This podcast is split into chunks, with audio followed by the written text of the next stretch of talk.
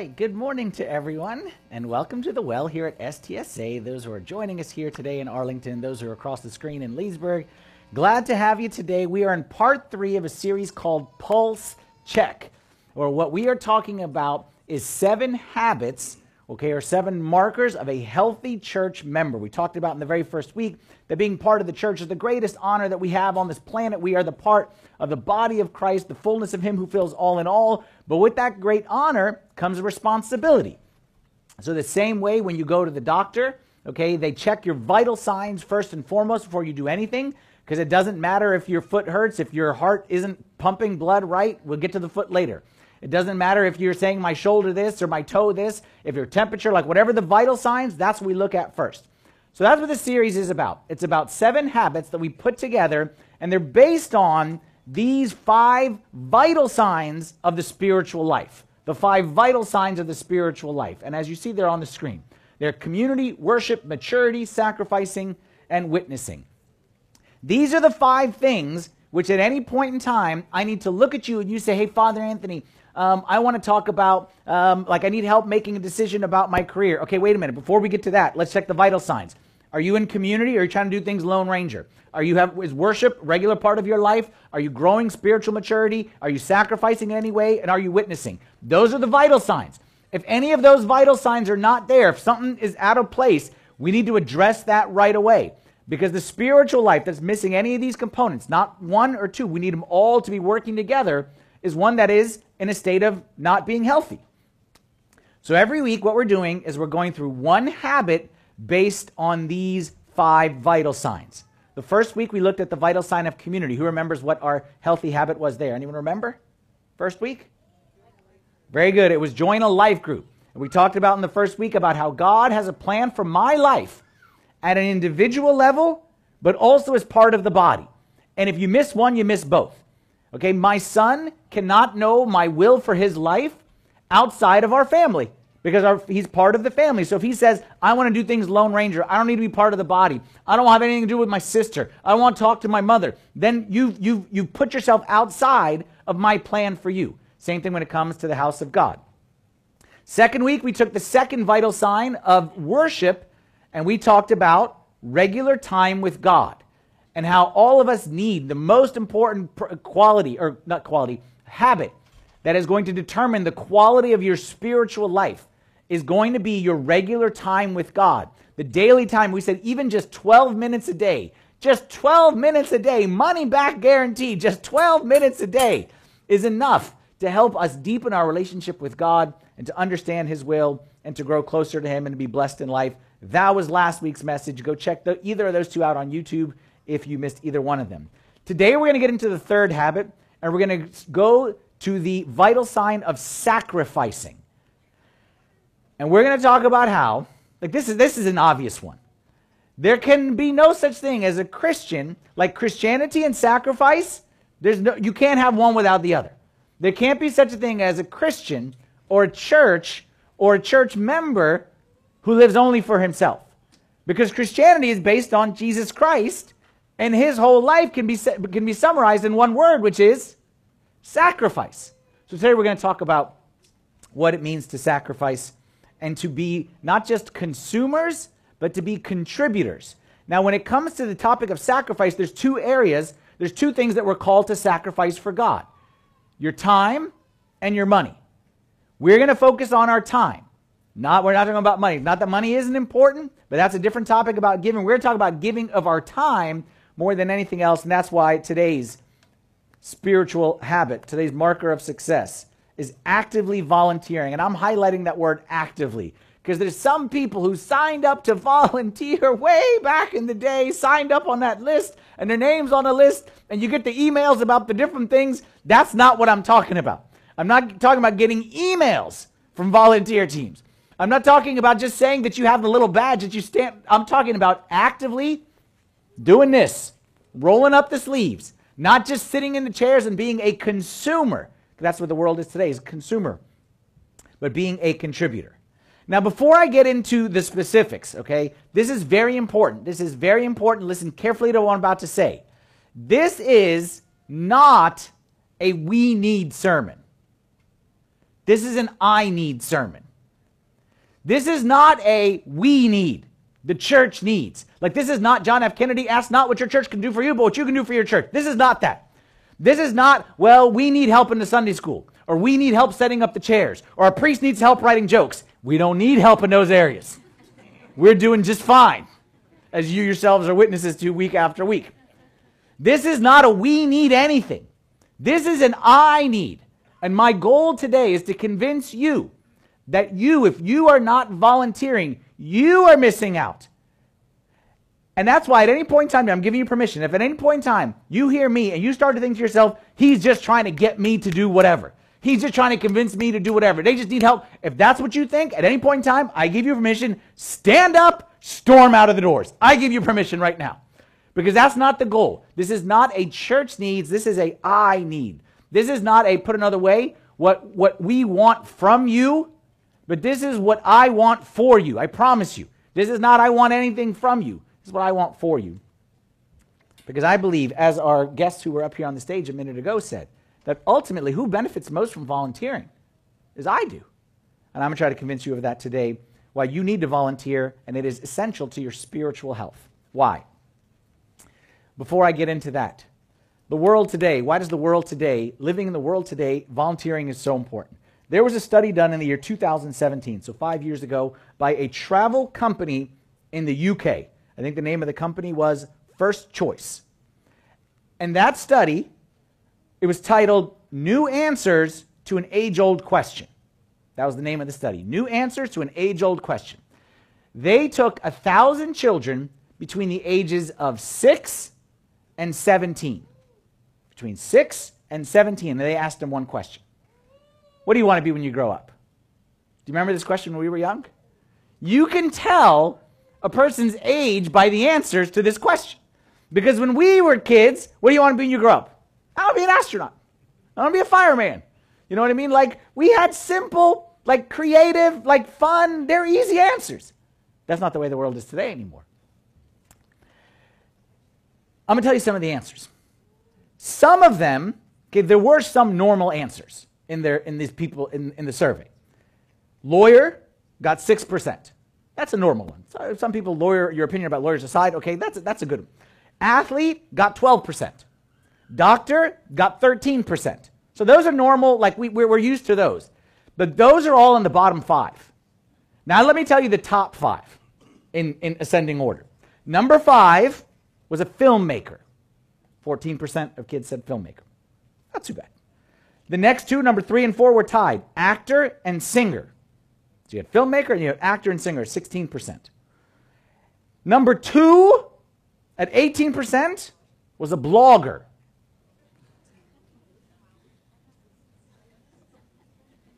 Number one, by a landslide. Number one, by a landslide. And guess? YouTuber. You tuber. 34% of kids between 7, or when I say 6 and 17, that's one out of every three kids. So if you got three kids, one of them is thinking, my goal in life, forget about law school, forget about medical school.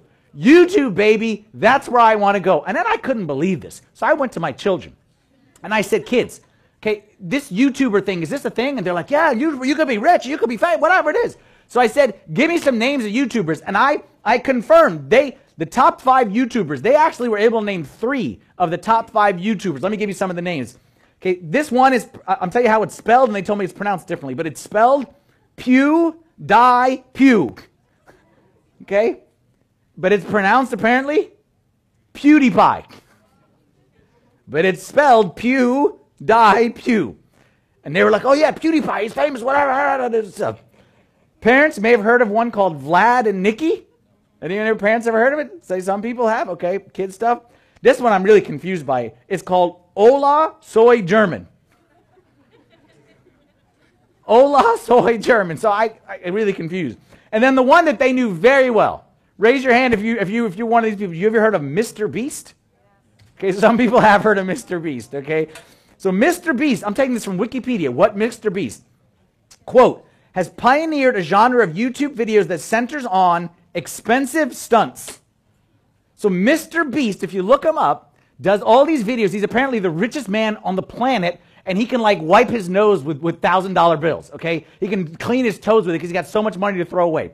He one time played paper rock scissors against The Rock, and whoever lost would donate hundred thousand dollars to the charity of the other guy's choice. Another time, he took a group of people, like a father and son combos, like three or four of them, took them to Best Buy and said, You have 60 seconds to put as much as you want in this cart. Whoever can put the most, like have the greatest value in 60 seconds, that one wins or whatever it may be. Remember, this is the show actually when we were younger, okay? Supermarket sweep or whatever it was. So I was, I was fascinated by this YouTuber genre of careers. And now I have a son who's approaching college. So I'm to, I thought after this, he should for sure look into this. It's, it's a prolific career. But then I looked a little bit further into it. So I said, okay, how much does a YouTuber make? And again, I asked my kids, and they're like, millions of dollars. Okay, but I wanted to look into it because it's alluring, it's tempting. YouTube, if you get a thousand views on your video, how much money will YouTube pay you? $18.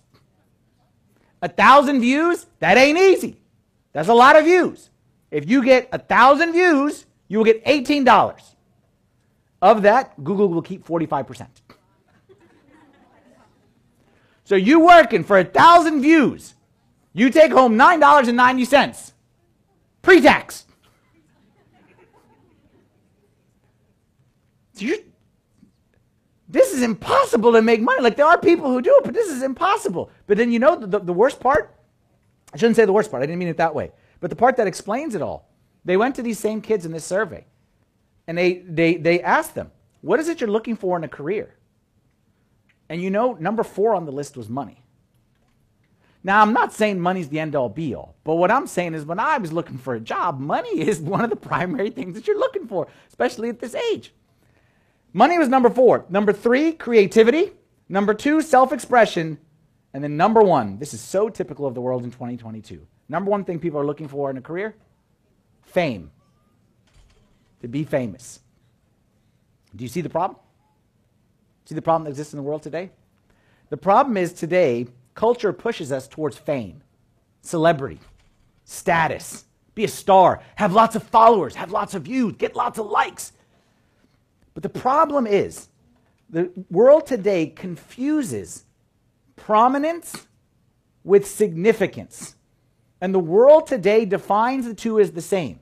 That if someone is prominent, they must be significant because they're prominent. So the world pushes us not doing good, but looking good. Not being great, but just having people call you great. And the world today tells us that if you get enough people who tell you you're great, then you're great. If you get enough people who like you, then you must be something special.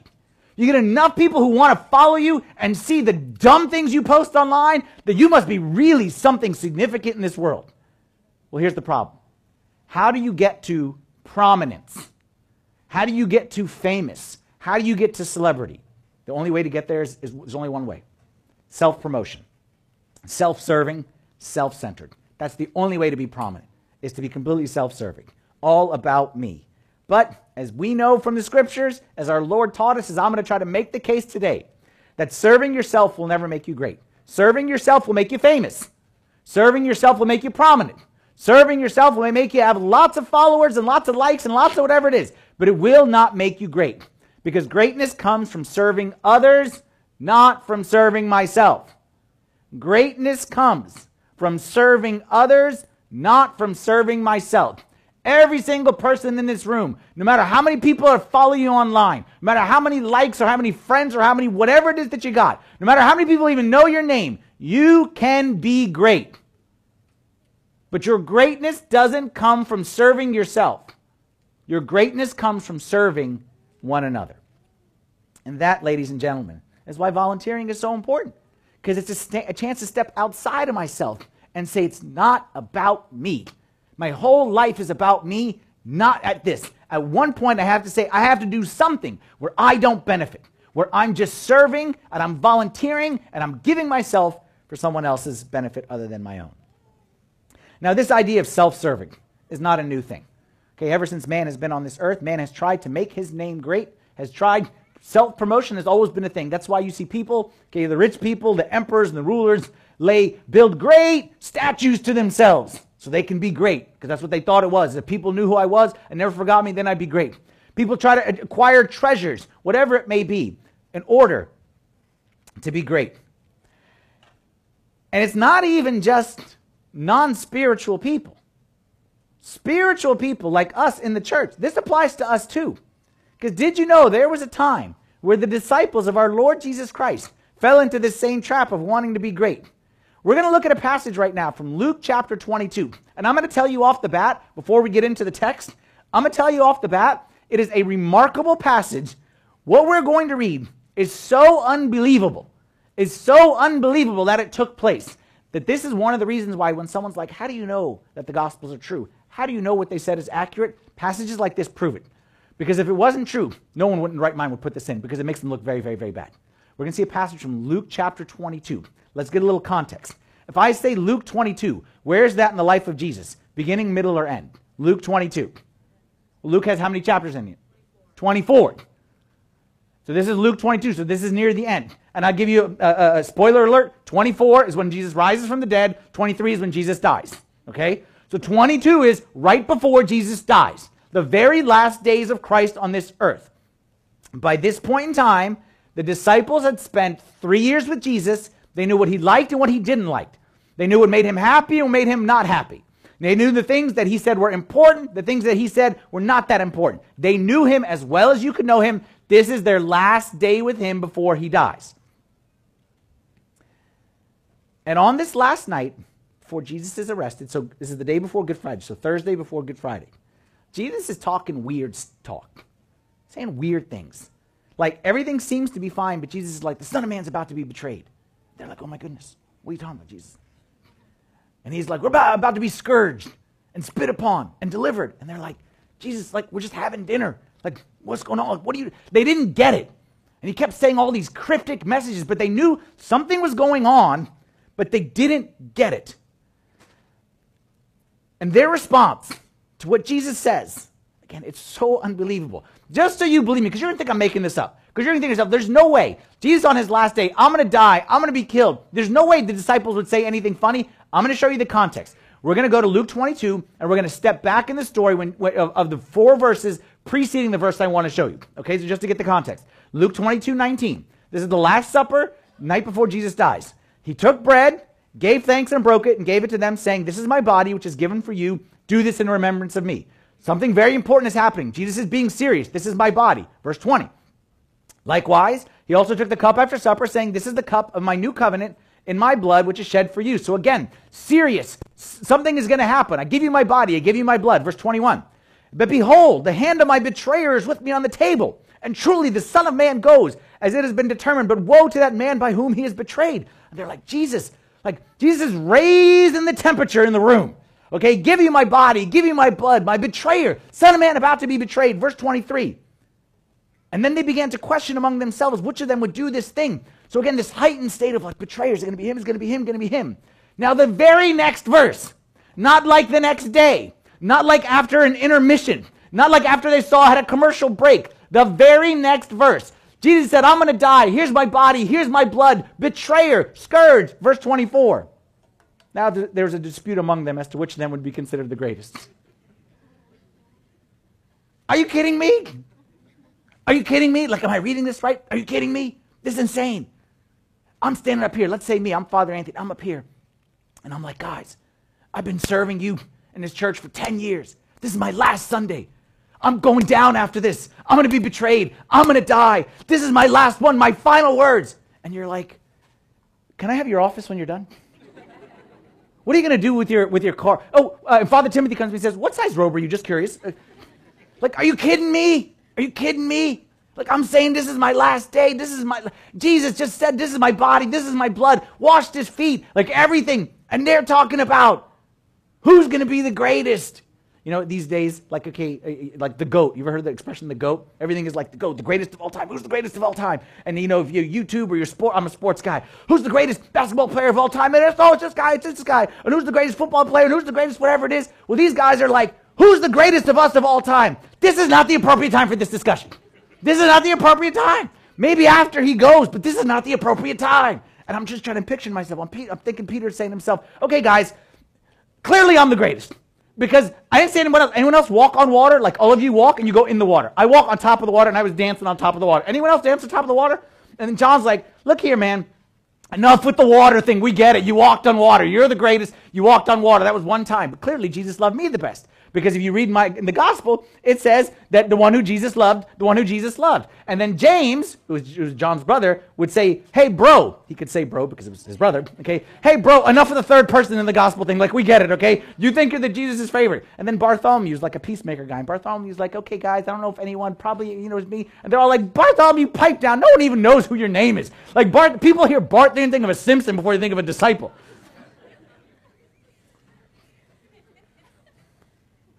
But there they are. The disciples, the leaders of the faith. Give you my body, give you my blood, about to die. And they're like, I want to be number one. I want to be great. I want to be prominent. And Jesus goes on. He said to them, Look, guys, the kings of the Gentiles exercise lordship over them, and those who exercise authority over them are called benefactors. But not so among you. Not so among you. Not so among you. On the contrary, he who is greatest among you, let him be as the younger. He who governs as he who serves. For who is greater? He who sits at the table or he who serves? To which they're all thinking, no, it's the one who's the, sitting is the one who is the greater. And he says, no, it is not he who sits at the table. Yet I am among you as the one who serves. Not so among you. Not so among you. On the contrary, not so. That's how they look at greatness. I get it. That's what Jesus is saying. He's like, I get it. Out there, the greatness is the guy at the head of the table. But in here, in my kingdom, greatness is the one who's serving at the table. Out there, it's the one with the most likes, the one who says, Look at me, look at me, look at me. But in here, there is greatness. You can be great, but it's not that way. It's the one who's serving others, not serving himself. And you know the worst part about this passage? Is this actually wasn't the first time that Jesus had this discussion with them and they had this discussion. He says it bluntly in the passage from Matthew 23, verse 11, which historically happened even prior to this. Jesus said to them very clearly, He who is greatest among you shall be your servant. That's about as blunt as it can be. Jesus said, You want to be great? I want you to be great. You can be number one. But it's not from look at me, look at me, look at me. It's from giving, it's from serving someone other than yourself. Now, if you were raised in church, like if you grew up in church, you'll notice something here at STSA that might be a little bit, you know, different than the way you were raised. We don't say the word here servant. We don't like the word servant. We talk about volunteering. Okay, if you were raised in the church, okay, anyone who was volunteering was called a servant and a servant, and I get it. Okay, the idea is that, you know, we're, we're offering something and we give it, but we're very intentional here about not using the word servant. We talk about volunteering, not servant. That's intentional for a couple reasons. First of all, the first and most important is that I, I felt, I feel that the word servant in church circles has lost its original meaning. And in fact, it's actually used to mean the opposite of what it really means. Because you know the word servant actually means the word slave. It means someone who is serving and someone who is the lowest of the lowest position. But we in churches have taken it to be the opposite out of my way. Servant coming through. And servants is like a status thing. You can't talk to me that way. I'm a servant. Do you know what that means? And it's become like a social class. Wait, are you a servant? Oh, I'm sorry. You can't come in this meeting. It's only for servants. Sorry.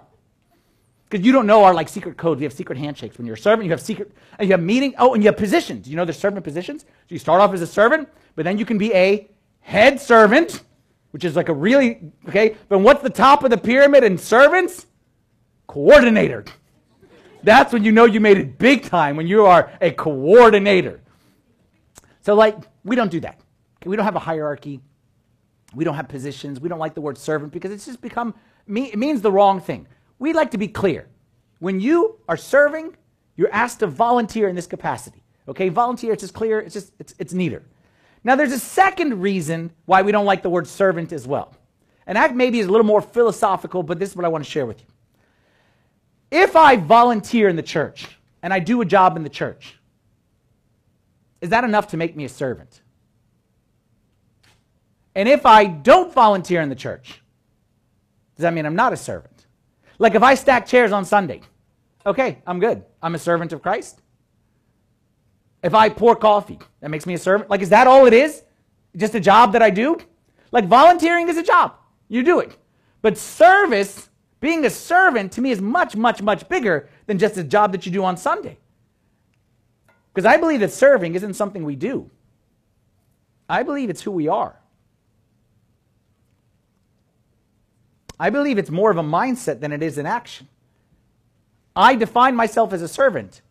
Whether or not I stack chairs or don't stack chairs doesn't mean that I'm a servant because servant is bigger than that. Let me tell you what the opposite opposite of a servant mentality is. When I was in college, my third and fourth year, I lived in a house with eight guys. Eight guys. Eight guys. Eight disgusting, eight smelly, eight don't know how to clean up after themselves, eight, none of us had girlfriends, like eight disgusting guys. We had the opposite of a servant mindset. Because what we were was every man for himself. You know, a trash can. We weren't all the sharpest guys, but we figured out some things very early on. If you put a trash can in the middle of the kitchen, once it fills up, it's going to overflow. We came up with a system that you could go even beyond the, the, the capacity by leaning it against a wall. Then you could stack against the wall. And then someone from the engineering school said, okay, wait a minute. If I put it against two walls in a corner, so I'm telling you, I'm not joking. We would stack the trash in there, and the rule was whoever made it topple had to take it out. So we would pile, that thing would be like this high. And when it was this high, you were very careful with your trash because you did not want to take it out. So you would put things in very carefully, like Jenga. You know, in Jenga, okay, it was like that. And even like even the rule was like if it's full and you walking by it and you walking by it, so we would walk by like this. Because if you walk walking by and you knocked it over, you had to. I'm not. I'm not. I'm telling you the truth. Okay, in front of God, when it would be that high, what I would do, and I'm sure others did it. I know others did it as well. And I had a trash that I wanted to throw away. Yeah. I'd think twice about, you know what? I would keep the trash in my room until somebody took that out. And I know it wasn't just me because the second it got knocked over and it went out, a minute later it was full. Because we all had piles of trash in our room that we were just storing until somebody took it out. The sink. You know how in normal people's homes you keep clean dishes in the cabinet you use it, you put it in the sink, you wash it, you put it back in the cabinet. We didn't need the cabinets. We stored everything in the sink. the default for the dishes was dirty. So everything was stacked in the sink. If you wanted a plate, you went, you washed it, you used it, you put it back dirty. So much, it was so disgusting that I solved the problem my own way because I'm like an independent, self-reliant kind of a guy. What I decided to do, because that's just, just gross, I went home one weekend and I came back to school with one plate, one knife, one fork, one spoon, one cup. Kept it in my room. I don't want any of those other animals to touch my stuff. I won't tell you what we did when the toilet paper ran out. I won't tell you what we did. but I will tell you this that one point, one point, one of the moms came, is at the end of the year, and she was helping us because you know you do the security deposits, you got to clean up after the end of the year. And she said, Your bathroom is disgusting. How many times did you clean this bathroom in the past two years? What do you think our answer was? we'll just leave it at that. We were like, we're supposed to clean the bathroom? the point of all that is, we had the opposite of a servant mindset. We had a every man for himself. Now let's get serious right now. Some of us, some of us are never around when work needs to be done. Some of us, when there's a spill of coffee, we magically disappear. When the trash is full, we're always on the phone. When the diaper needs to be changed, all of a sudden, uh, we magically disappear. When the chairs need to be stacked, when a box needs to be moved, when someone needs help with something, some of us, we magically were never ever there. Some of us are the nicest people on the planet. You ask people at work, they're the nicest, they're a great servant. Ask the people in church, they have the most servant heart of all time. Then you ask the people that they live with spouse and children, roommates, and I tell you the exact opposite. If we're a Christian, serving is not something we do. We don't serve, we are servants. That service manifests itself in home, at work, at church, but it's who I am. Because my master, my Lord, said that the Son of Man did not come to be served, but to serve and give his life as a ransom for many. And if I'm his disciple, and he said, I'm not here for myself, I'm here for everyone else, then how can it be any other way? Give me a verse here from Galatians chapter 6, verse 10. Therefore, as we have opportunity, as we have opportunity, let us do good to all, especially to those who are of the household of faith. Listen carefully. If you are a Christian, you don't need a sign from heaven to serve. You don't need, like, okay, I'm praying. What does. No. If you are a Christian, you are a child of God, then you seek every opportunity to serve others. It's a mindset, it's not a job. Yes, again, like, like we said, we have a volunteer table here. We're going to show you the app. Like, we want everyone to sign up for a specific volunteer here in church. That's just one component.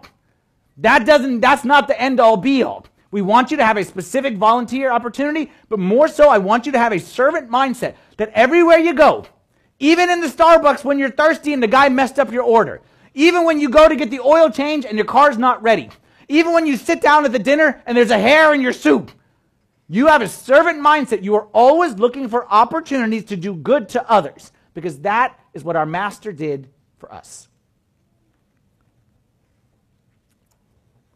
You can volunteer and not serve, just like you can serve or not volunteer and serve. It's more than that. It's a mindset, it's who we are. Now, the next thing that you might say, okay, especially when it comes to volunteering, you know, what if I'm not gifted? What if I'm not qualified? What if I'm not ready? What if I don't have any gifts? We get so bogged down with this like qualifications as if, as if we're splitting the atom up here, anything that we're doing. I tell you that there is only one criteria necessary to volunteer in the church. And that criteria, one ability, is availability. That's it. That's all it takes.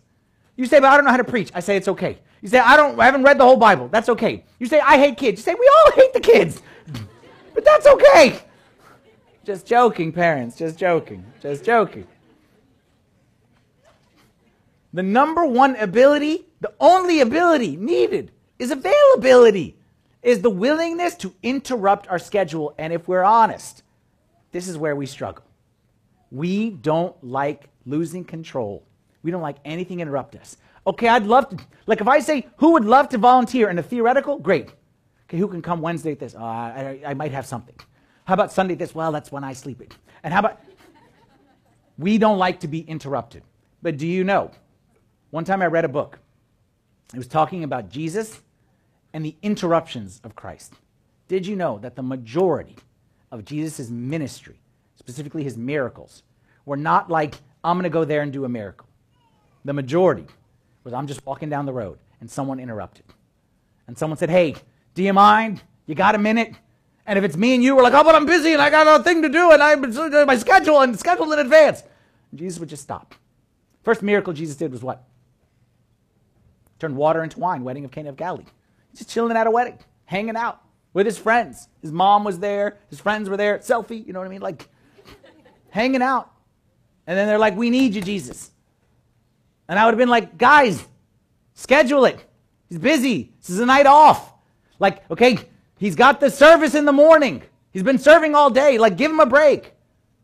Jesus is like, I didn't come for a break. If I'm here and I can help, I help. He's walking down the road, trying to get from one place to the next. And again, I'm sure he had a busy agenda. Dead people I need to raise, blind people I need to heal. you know, demons I need to cast out. And someone stops and say, Jesus, my son. Jesus, my son. Okay, let me come with you. What's going on with your son? He was always willing to stop. Best example, the, when Jesus did the five loaves and the two fish. It says that Jesus was out with a group of people. And it said all day he had been healing, been casting out demons, preaching the gospel. All day. That takes a lot of work. Like, I never cast out a demon, but I would imagine it'd cause you to sweat a little bit. Like, you would need a little bit of a break after, like, at least between every couple demons. But Jesus out there casting out demons, healing the sick, preaching the gospel. And then they come to him and they're like, Jesus, the people are hungry. Jesus is like, so? I'm hungry too. What do I care? Like, I just cast out their demons. I, I just healed all their sick. I preached the gospel, but they're hungry. Send them away. That's what the disciples said. Send them away. Tell them to pack a lunch next time. Like, come on, think ahead.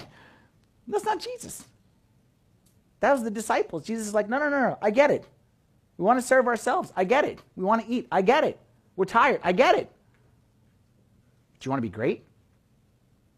You want to be great? Serve others. That's the path to greatness. You want to be great in the world's eyes? Go up there and berate the people and tell them how and preach them how they should have done a better job. Do you want to be great in the kingdom? Roll up your sleeves and serve others. Proverbs chapter 3, verse 27. Do not withhold good from those to whom it is due when it is in your power of your hand to do so. Do not say to your neighbor, Go and come back, and tomorrow I will give it, when you have it with you. Serving others doesn't happen on a schedule. Yes, we want you to have a volunteer opportunity, and that does happen on a schedule. That's not chaotic, but I'm saying it's bigger than that. Serving others doesn't happen on a schedule. Like, I wish it did. That would make my life much easier. Like, I wish my kids only needed to talk to me when I didn't have any work to do. That would make it much easier. I wish you, you selfish people, when you go to the hospital, why can't you group it together? Like, why can't you just agree? We're only going to go to the hospital on Wednesdays and Thursdays, then I can just come visit all. Like, I wish it was that way. I wish my friends didn't need to talk on the same day that I had a, a deadline at work. Like, I wish that service was convenient, but that's not how it works. You can't tell your friends, you know, they say, oh, I just broke up with my girlfriend. I need to talk. Well, it's not a good time. Can you break up with her next week? I guess not. That's not how it works. Service, serving others. Do not withhold when you have it in your hand to do it. And you know why this is especially important? I won't get into this too much, but just trust me on this one. Because when you do ignore that opportunity, when you do let it go, you will regret it. You will regret it. Because sometimes the opportunity doesn't come back. And I'm not saying regret it, regret it in an earthly sense. I'm saying when we get up there, we will look back at opportunities that we didn't even pay attention to and we will regret it.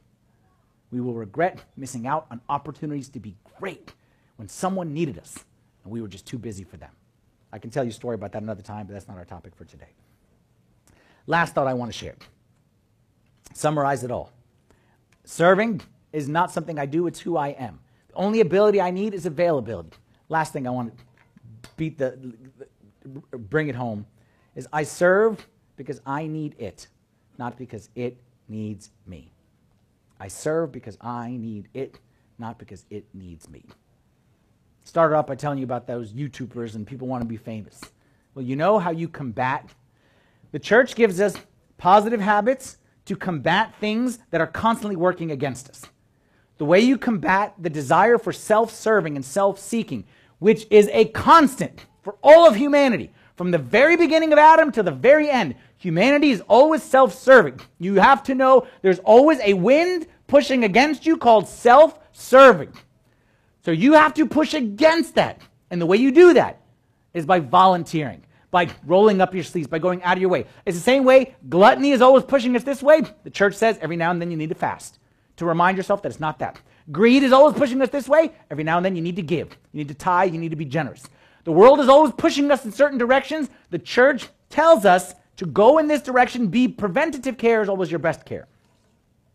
When we volunteer, when we serve, what we say to self serving is we say, I know you're out there. I know you're in there. Self serving, I know you're in there. I'm not going to let you ruin me.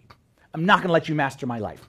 I'm going to go against that. Even though I don't see that it's taking over my life, I'm never even going to give it a chance. I am going to go against self serving, which is so common today. And the reward of it, I promise you, you will see the reward of it in your life. You know where you'll see the reward? Is in your relationships. I read a nice quote. It says, The one who only serves himself will eventually find himself all by himself. Again, the one who only serves himself, or herself, okay, sorry. The one who only serves himself will eventually find himself all by himself. You know why? Because nobody likes to be around a selfish person. Nobody likes, to, like, does anyone, is like, that person's so selfish. Let's go hang out with them. I met the most selfish guy. I want to marry him. Anybody say that? I interviewed this guy. He was so self-serving. That's the guy I'm going to hire. Anybody say that? You know, the people that you want to work with, the people that you that you if you're a supervisor manager, the people that you want to work with you like that you want to hire, the bosses that you want to work for, as the people who are selfless, the people who are sacrificing. That's who you want around you. If you want to get married, that's who you want to marry. If you're a parent, like now, I'm closer to the, like talking about my kids who they're going to marry than thinking back to my own because it's been so many years. So I'm thinking to myself, who I want my kids to marry. The number one criteria is selfless. The number one criteria is someone who is sacrificing, someone who's not all about me. That's what you want for your son, for your daughter. Those are the relationships that get better with time. I always say this when people ask me about like my marriage and say the number one criteria in our marriage that I, I want to say this for every marriage is selflessness, is sacrificing. Like sometimes you hear about like the commands that the church gives you. And husbands, you have a hard command. Love your wives as Christ loved the church. Say that's hard to do. I said, but you know, for me it's easy. You know why? Because I have the most selfless wife on the planet. I know that to love her and to invest in her, I know she's going to invest double in me. So it's not hard for me. It's hard for me to do because it's hard, but I'm saying it's not hard for me to motivate myself to want to do that. And then you go to Marianne, and the church says to Marianne, submit to your husband as Christ does to the church, and you're, and, or, or church does to Christ. And you're like, why would a wife submit? Now submit and submit and submit. And Marianne would tell you if she was on this stage, say, submit is easy. You know why it's easy? Because I know he sacrificed himself for us anytime. It's easy to submit to someone who sacrificed himself for you. And it's easy to love someone who you know is sacrificing himself for you. Like, that's how it works. But when it's every man for himself, it's never going to work. No one wants to be in that. No one wants to give themselves to someone who's not giving. So where you are going to find the reward of sacrificing is in your relationships. I promise you. Because everyone wants to be around someone who's a servant. And you know who else wants to be around someone who's a servant? God himself says the same thing. Look at this verse. John chapter 12 verse 26. If anyone serves him, serves me, let him follow me. And where I am, where I am, there my servant will be also. And he says, if anyone serves me, him my Father will honor. I hold on to that verse. Anyone serves me, him my Father will honor, for where I am, there my servant will be also. So, did I convince you that I don't want anything from you? Did I convince you this is not a we need, we need, we need, we need? This is an I need. And if you are hopefully convinced, then let me encourage you to join a volunteer team and be with these nice smiling faces up here on the screen, whether you're in Leesburg, whether you're here in Arlington, join a volunteer team. We got a table set up here in the room, and I'm going to finish up here in a minute. I will invite you to stop by that table, sign up to volunteer, learn about the different opportunities we have available. If you don't want to stop by the table because you've got stuff to do, you can just go to the STSA app, hit the volunteer button, and you will see all the different teams that we have available right here. And just so you know, like traditionally, again, if you grew up in church, serving in the church meant you had two options. You teach Sunday school or you clean the bathrooms. So like, those were the two options. Okay, teach the kids or clean the bathrooms. Say, I don't want to do any one of those. And I tell you, between me and you, don't tell anybody. I don't clean the bathrooms and I don't teach the kids. So there's many more opportunities other than that.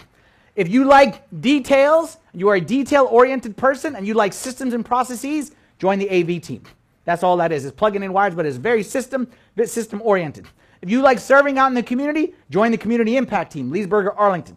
If you like meeting people, Join the connection team. That's where you get to greet people every Sunday. If you like avoiding people and you don't want to see people, join the facilities team, the setup and the takedown. You get to work with stuff and things, and you don't have to talk to people. If you like making people happy and just seeing people have big smiles on their faces, join the hospitality team. Because people are never happier than when they're getting that cup of coffee after church. If you like making people sing and make them joyful, join the music team if you have the gift of music. Join the music team. Whatever it is your gift your desire. Ministry is more than Sunday school and bathrooms and preaching. Ministry is any time we have a gift, we use it for the glory of God. That is ministry. Now, I want to leave you with two verses. I want to conclude this thing with two verses, and I got two verses that wrap up the whole thing. One is negative, one is positive. Which one do you want first? Let's start with the negative first. Even though I already put it in the thing, so I couldn't switch the order anyway. The negative, if you're a negative person and you like a wrath of God kind of a person or kind of like a this, okay, the negative one for you is Second Thessalonians chapter 3, verse 10. If anyone will not work, neither shall he eat. That's in the Bible. And I want to put that on top of the coffee and the snacks, okay, after the liturgy. If anyone will not work, neither shall he eat. And truthfully, when this, when this, when this was written, actually the sign should be written over the communion table. If anyone will not work, neither shall he eat. That's the negative verse. That's not really our style here at STSA. Let's go with the positive verse. Matthew 10, verse 42.